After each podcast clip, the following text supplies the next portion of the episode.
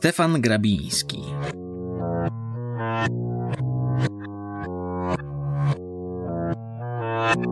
Ksenia. Kawalerska przygoda. 1919 rok.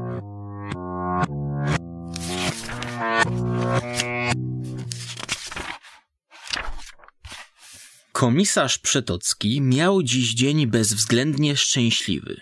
Czuł się zdrów, rześki, apetyt dopisywał, pieniędzy pod dostatkiem, właśnie nadeszła oczekiwana nadwyżka pensji, wcale pięknie zaokrąglająca miesięczne dochody.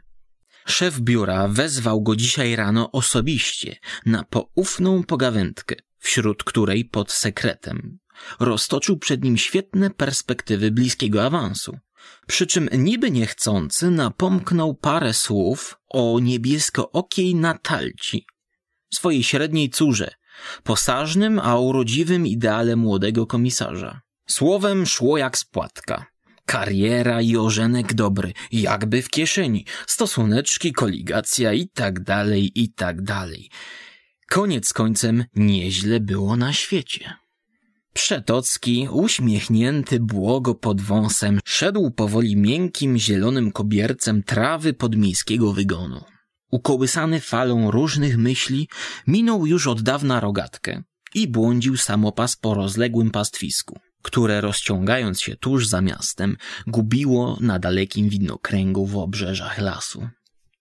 Dzień był przecudny, sierpniowy, Nagrzana popołudniowym słońcem ziemia oddawała gorącą łaskę nieba, wonią mięt, centurii, zionęła zamętem ostów, dzikich róż, świętojańskiego ziela.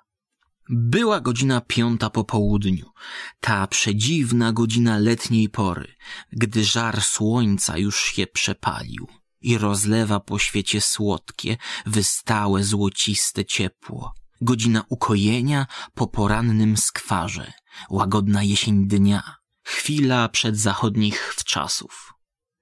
Nasycony całodzienną siejbą promieni, krajobraz przybrał spokojny, utrwalony wyraz. Ustała na bezkresnych błękitach gonitwa zziajanych z gorzelą chmur. Przygasły gorączkowe, oślepiająco białe ich wypieki i ułożyły się daleko na północy równą pod linię ławicą.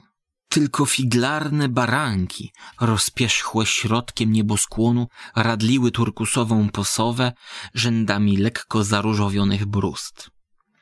Tylko ówdzie z zaboru, gdzie zmierzał łukiem triumfalny bieg słońca, wykwitał śnieżystą iglicą samotny, zapadły pod nóżami między drzewa obłok. Ciszę pastwiska przerywało turlikanie dzwonków u szyi żerujących krów lub dalekie spoza falistych pagórków nawoływania owczarzy. Czasem odezwała się zadumana nad bagnistą swą dolą żaba. Tarzał koń rozpasany wśród krzewów. Przetocki rzucał po świecie spojrzenia wesołe, przyjazne, wdychał świeżość trawy, zapachy ziół i szedł w stronę lasu.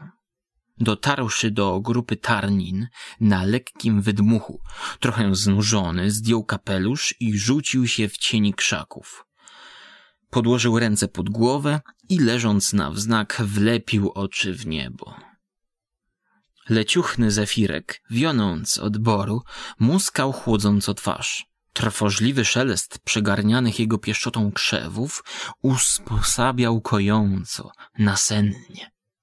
Przetocki byłby może zadrzemał, gdyby nie dźwięk przeciągły, nabrzmiały smutkiem i dziwną tęsknotą, który nagle odezwał się niemal tuż obok, poza chaszczami głogu i tarniny.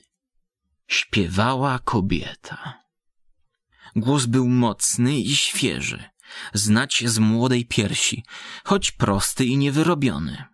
Była to jakaś tęskna dumka, melodia bezkresnych stepów, dzika, a czuła zarazem. Ostrożnie rozchylił ręką gałązki krzaków i ujrzał śpiewaczkę. W zagłębieniu gruntu, o parę kroków od niego, siedziała młoda wiejska dziewczyna o dziwnie szlachetnym profilu. czarne, atłasowe oczy wpiła przed siebie gdzieś w krańce horyzontu i śpiewała swą smętną piosenkę. Właśnie melodia, podnosząc się wzwyż, natężeniem tonów dosięgła swych szczytów. Popłynął akord końcowy, rozpaczny. Całą duszę weń włożyła dziewczyna. Wysoko falująca pierś wyrzuciła szereg dźwięków przepojonych wichurą bólu bezbrzeżną, tęsknotą nieukojoną, bez dna. Wiła się tam po szumnych parowach tułacza dola sieroty. Tarzało namiętne pragnienie szczęścia. Pełgotał płomień niespełnionych żarów krwi. Wtem urwała, spłoszona szelestem, jaki wywołał nieostrożnym ruchem. Przetocki wyszedł z ukrycia i spotkał się z wejrzeniem wylękłych, łzawych oczu. Była piękną, bardzo piękną. Subtelne rysy, blada, przeźroczysta niemal cera twarzy, czarne, o smolistym połysku włosy, wolno na wiatr puszczone i cała postać gibka jak trzcina powiewna tchnęły czarem niewysłowionym. Odzienie miała bardzo zniszczone. Spódnica wypłowiała od słońca i deszczu, nie okrywała dokładnie ciała. Podarta i postrzępiona nielitościwie. Małe bose nogi, zwalane pyłem i błotem, zadrasnęły w kilku miejscach osty i kolce pastewne. Podobała mu się ogromnie. Ogarnął ją drapieżnym, pożądliwym spojrzeniem. Dobry wieczór, dziewczyno. Nie odpowiedziała zaraz. Smutne oczy powoli traciły wyraz przerażenia i zaczęły mu się pilnie przypatrywać. Nagle uśmiechnęła się cudownie i wyciągnęła ku niemu obie ręce. Franek! Franek! Przetocki był oczarowany. Przygarnął ją mocno do siebie i głodnymi wargami tłumił jakieś ciche, słodkie szepty wydobywające się z ust dziewczyny. Chodźmy, rzekł pewnym, silnym głosem. Chodźmy, powtórzyła miękko, bezwładnie. I poszli w czarniejszy opodal las. W drodze co chwila garnęła się ku niemu, całowała mu ręce, łasiła się jak pies. Franek, Franek, ty luby mój! Komisarz nie analizował, nie myślał, pożądał tylko, pragnął nasycić się, upoić. Ogarnął go zawrotny, siepiący krew szał, podniecany żarem jej roztęsknionych oczu. Krótką jak błyskawica refleksję na temat, dlaczego nazywa go bezustannie Frankiem, zbył przypuszczeniem, że widocznie to jej ulubione imię, które nadała mu z pieszczoty i dalej pozwalał się unosić rozegranej namiętności.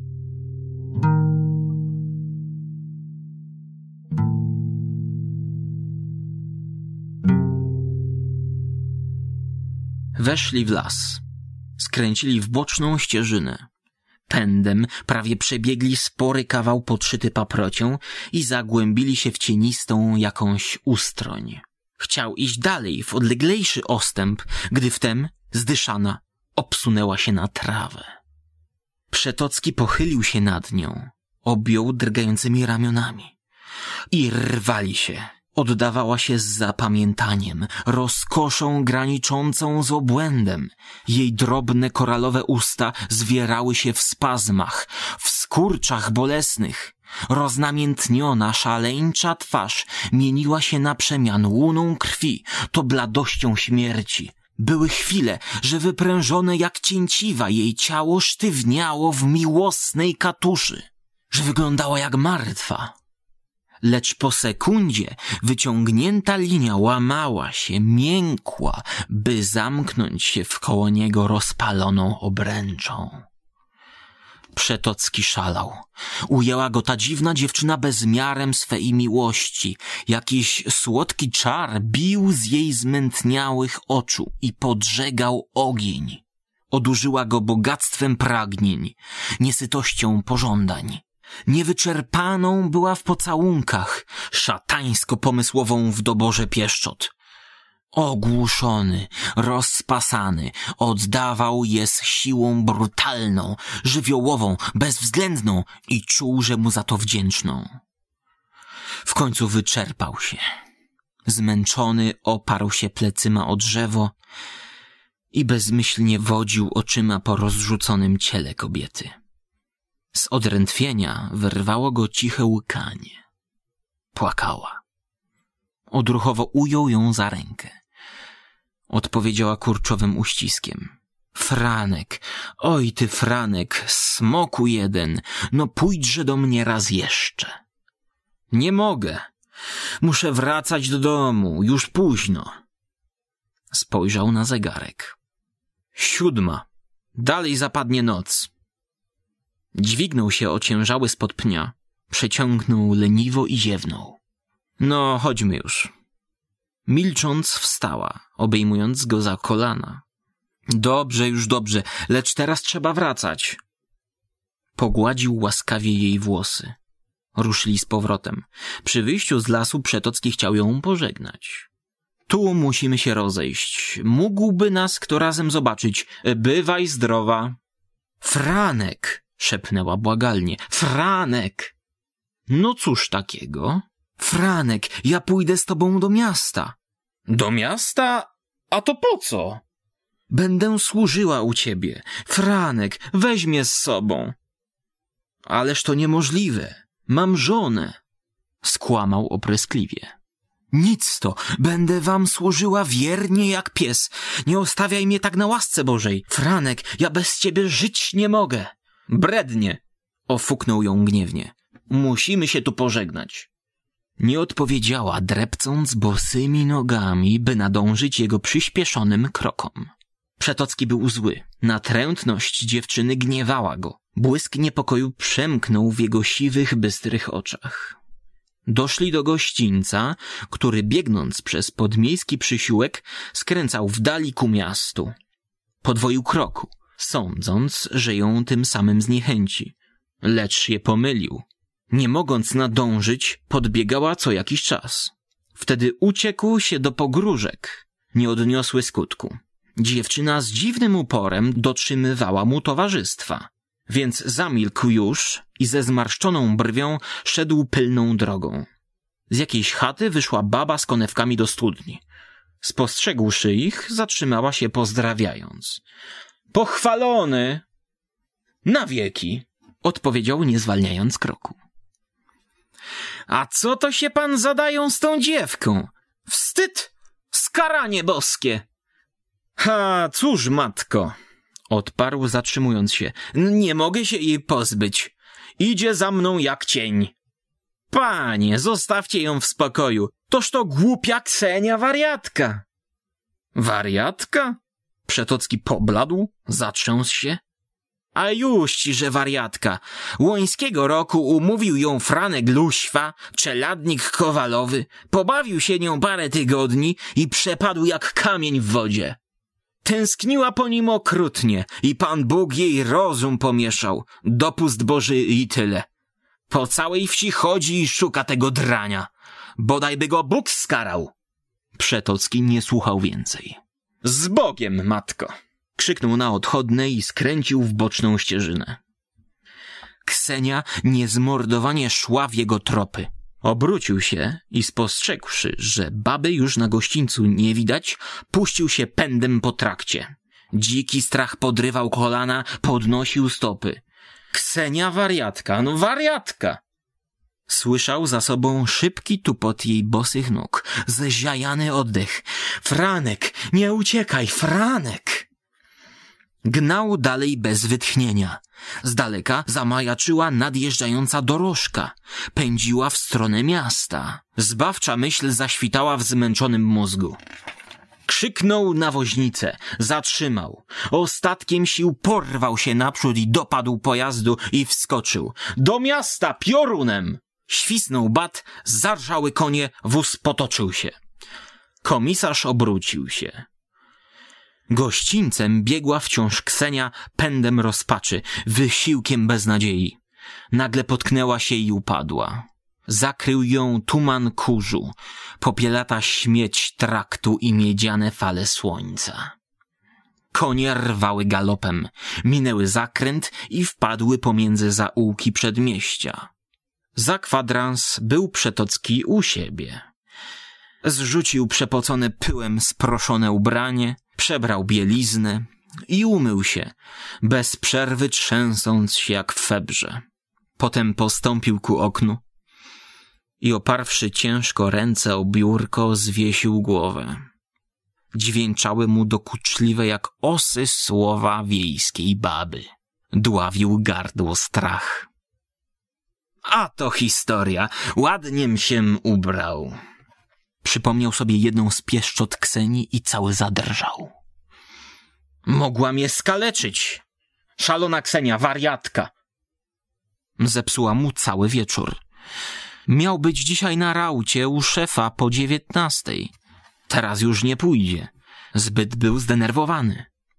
Przeklęcie głupia przygoda. Zawyrokował z pasją.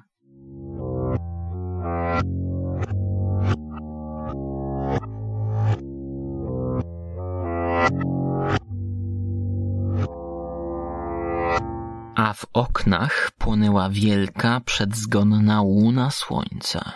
Krwawe bluzgi poblasków wlewały się przez szyby i kładły smutne na podłodze.